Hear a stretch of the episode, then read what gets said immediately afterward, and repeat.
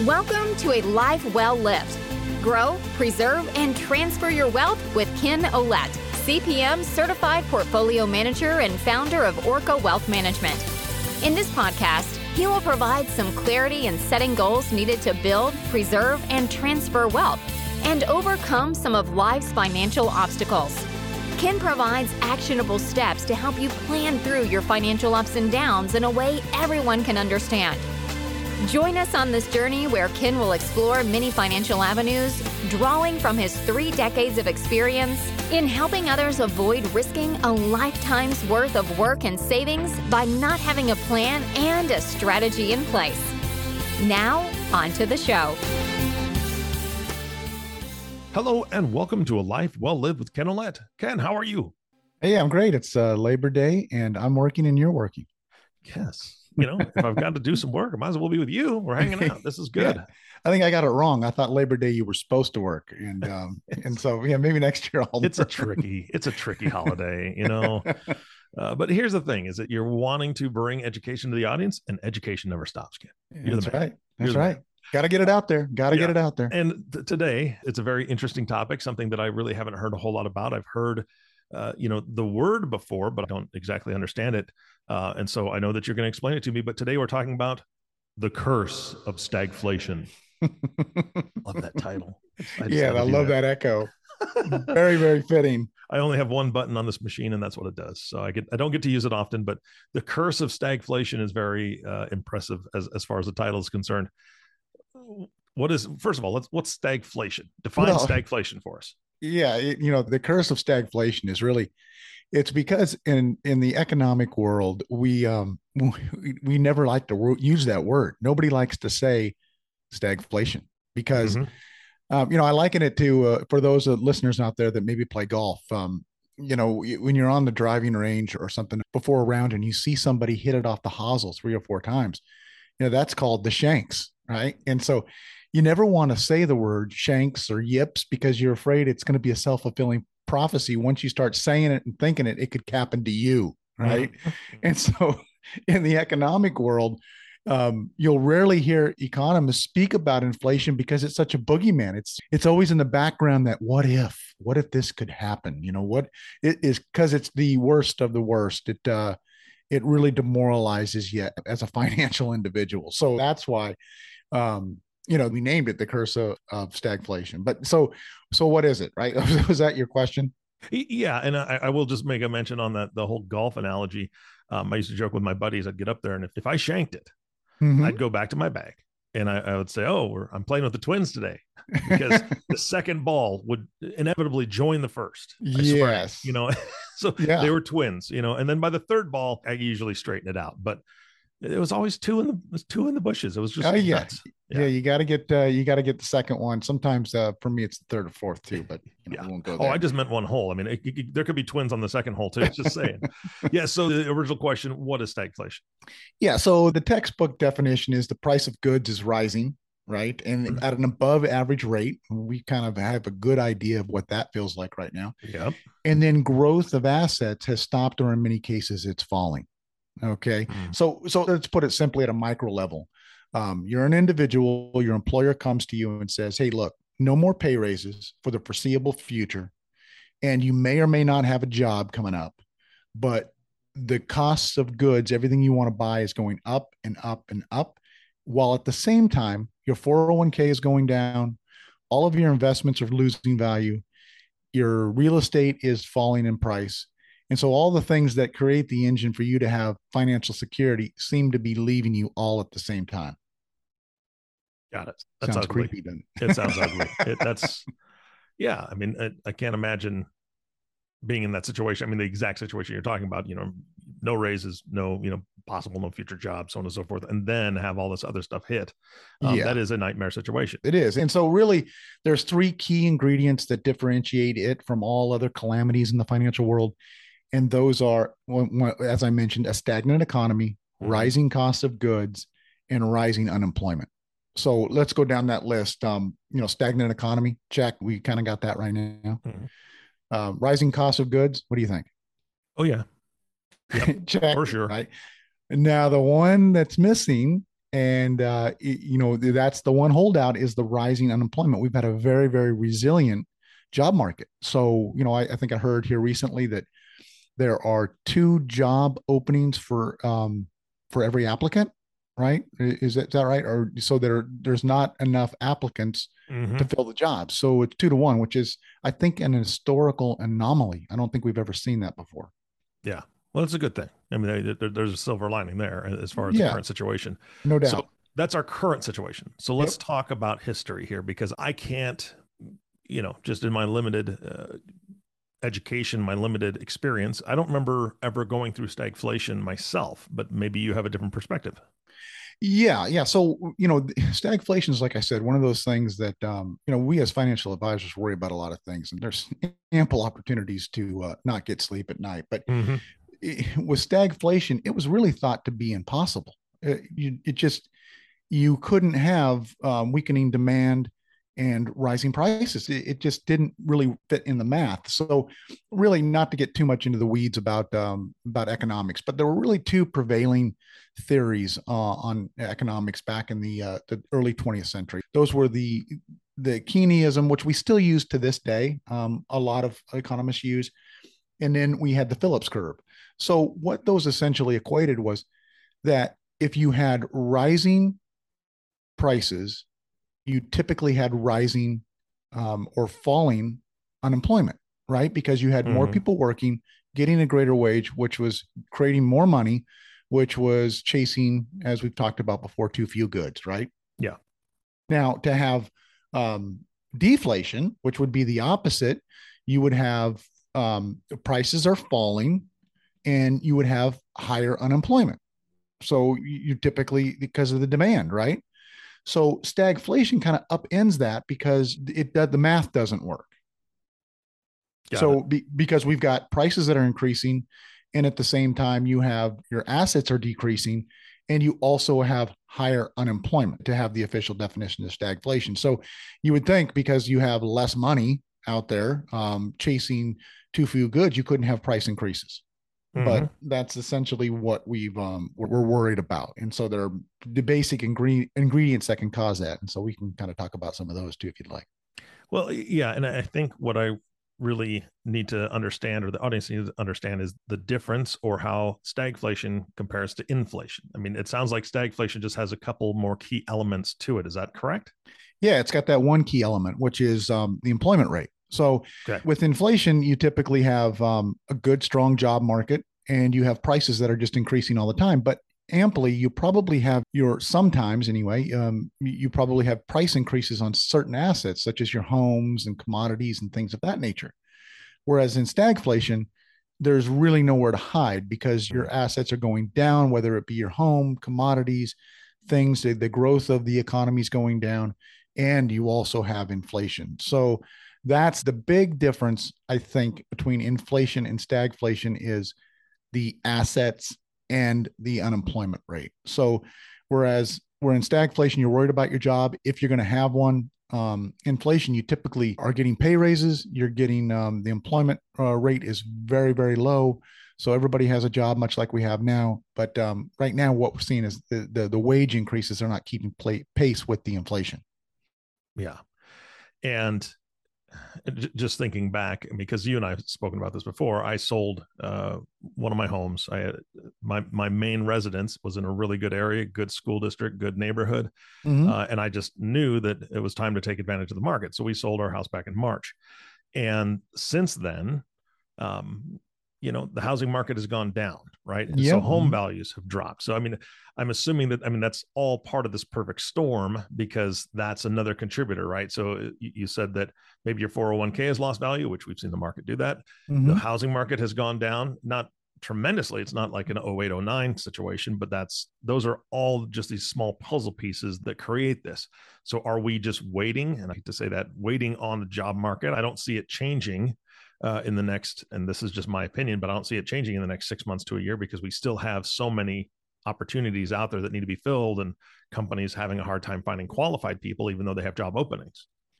Yeah, you're precisely correct. I mean, we're that is why that is why stagflation is so bad because you sit around and you wait and you're hoping that there'll be a cure that you're not exactly sure is going to work. So let's talk about, you know, what can you do? So we talked about why stagflation is so bad. All mm-hmm. right, It just, you know, I, I want to, I don't want to be, um, you know, kind of the the the the grim reaper here, economic grim reaper. But the the reason stagflation is so bad is because it really, really eats at the morale of the public. So, I mean, the okay. last time we had this was in the 70s, late 70s, where we had, you know, growth, unemployment uh, was low, um, unemployment was high. We had higher, uh, you know, my, I just spoke with my, we had our in-laws over for a month and we were chatting about his first house. He remembers buying it was um you know 14% interest rates on, on the home. Um so things of that nature you know that uh, that the interest rates were so high but yet you were afraid of you you were probably going to lose your job. So that's what makes it so ugly. So now we've got to talk about how do you combat that?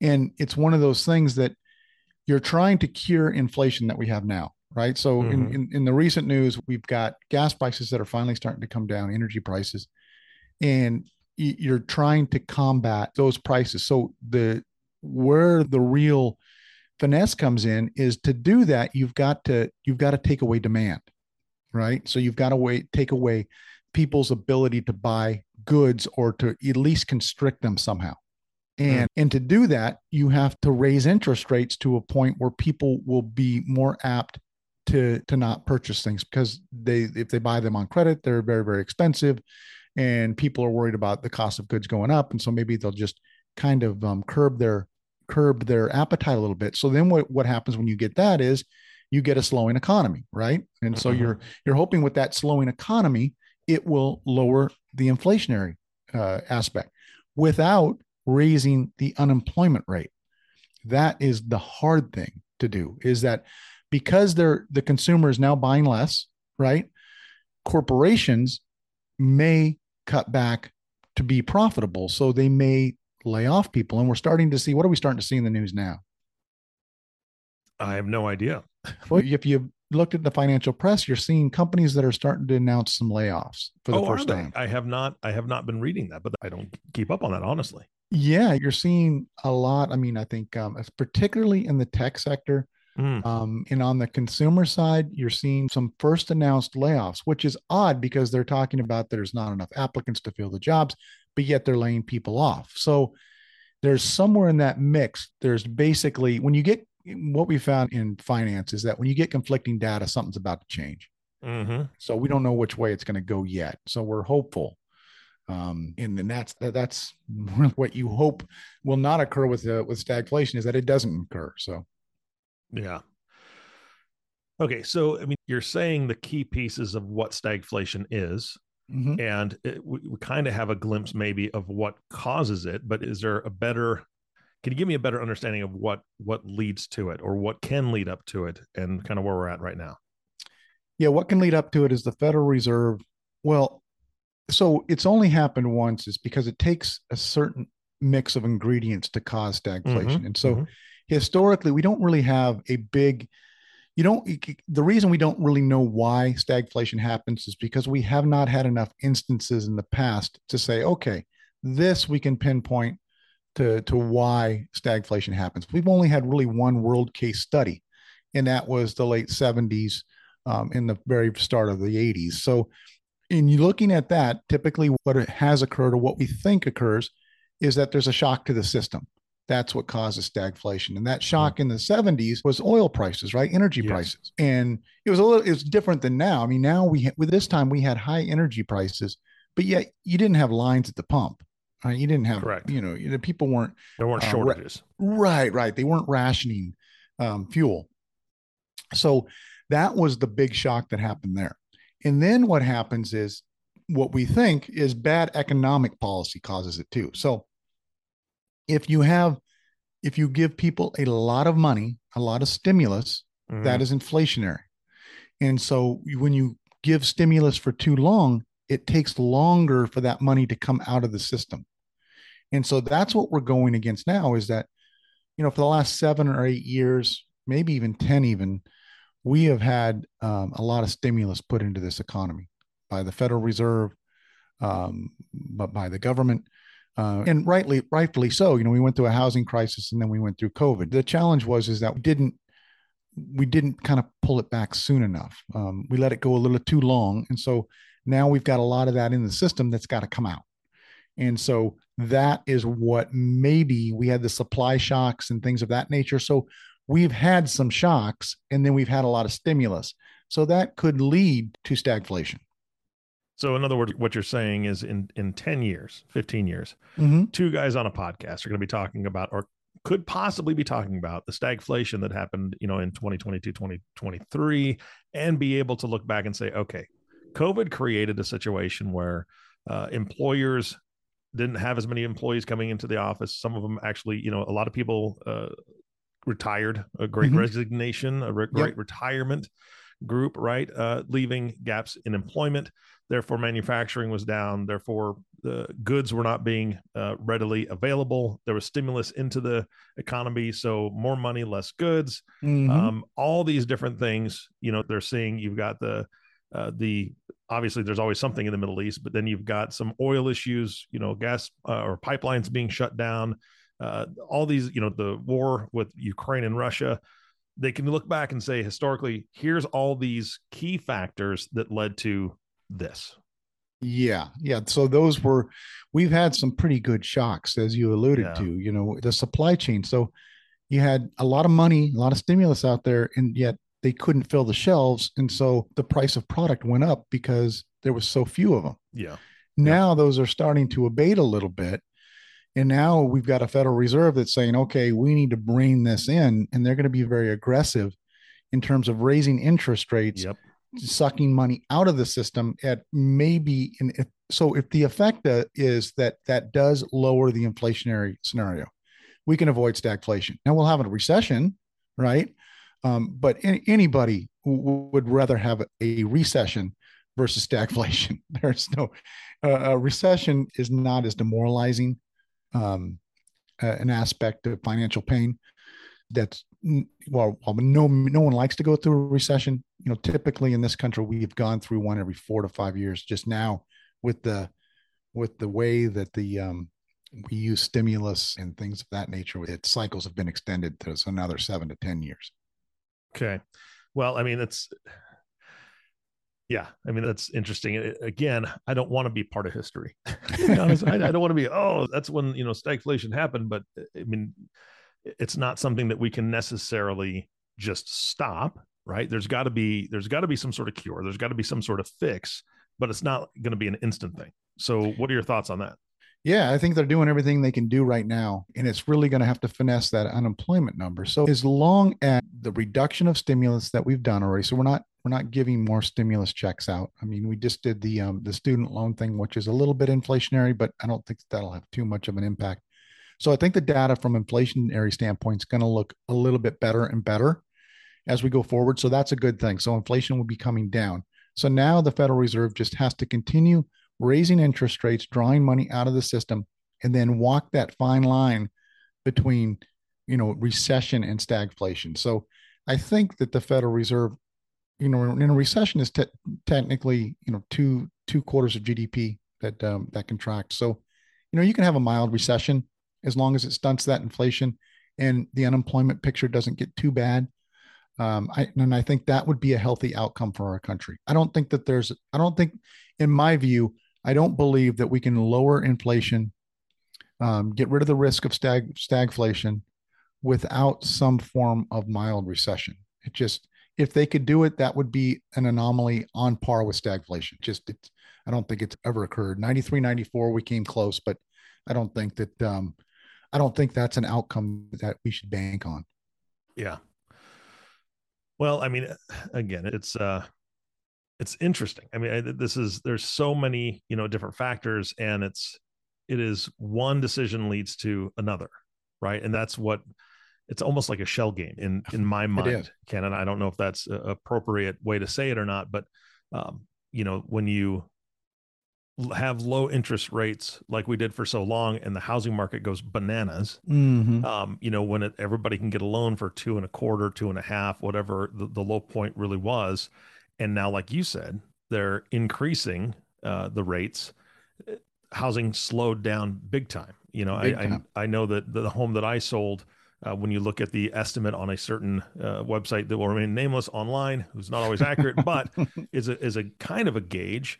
Um, from the from the high when I was looking at it and really selling it, it's down almost forty thousand yeah. dollars, um, and that's that's huge. So the purchasing has slowed way down. So although low interest rates are good for a lot of reasons, when they are going to fix this, right? They're trying to fix inflation and they're raising interest rates to try to solve for the problems that were caused by too much money in the economy. Now all these other things happen, which could be good or bad. I don't know. Yeah, economics is much like medicine. You know, if, if they prescribe a pill for something, it has an unintended side effect on the other. Hmm. Almost all medicines have some form of a side effect, whether it be just mild or in some cases a little more grave. In, in, in economics, it's the same way. If there is something that the that we do without just the natural ebb and flow of the economy, if we directly interfere with that, whether it be with interest rates, stimulus, um, any of that, it's going to have an unintended consequence. But that is the price that we have to pay. So they just look at it at the form of okay, if we if we don't do this, there's going to be more pain than if we do, and that and that is what is kind of ruled. And so with those low interest rates, one of the unintended consequences was you had soaring values of homes. And so then they get to the point where at some point they should have raised interest rates a little bit because now home ownership is just out of touch for correct. You know, I remember when I was when I first got in the business, and this is I bought my first house. I was 35 years old. It was on a canal in Dunedin. I bought it for in Florida, and um, little 1,600 square foot home on a canal, and it was 165,000.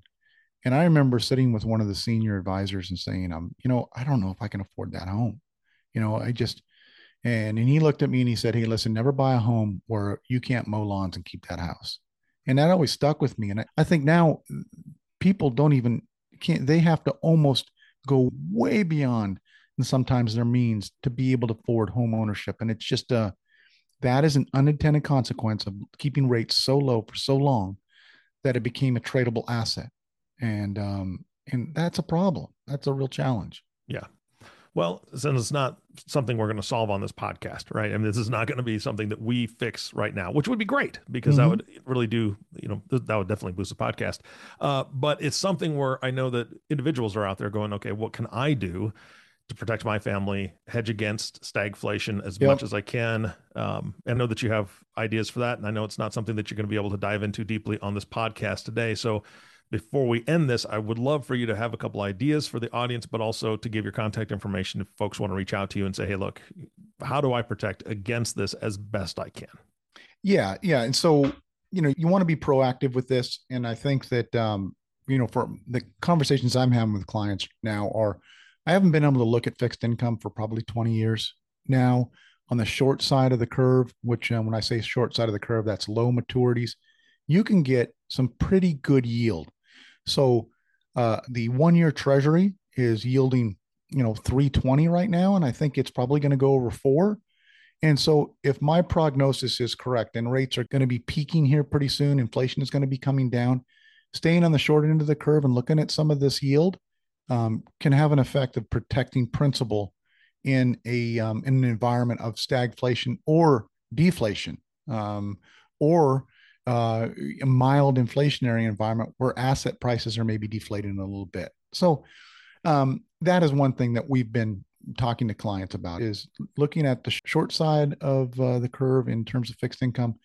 Where appropriate, taking some profits in this market, um, which we sh- most people should have over this last decade because it's been an historically great market, and maybe putting some of that in short-term fixed income and, and saving it and trying to protect that principal somewhat.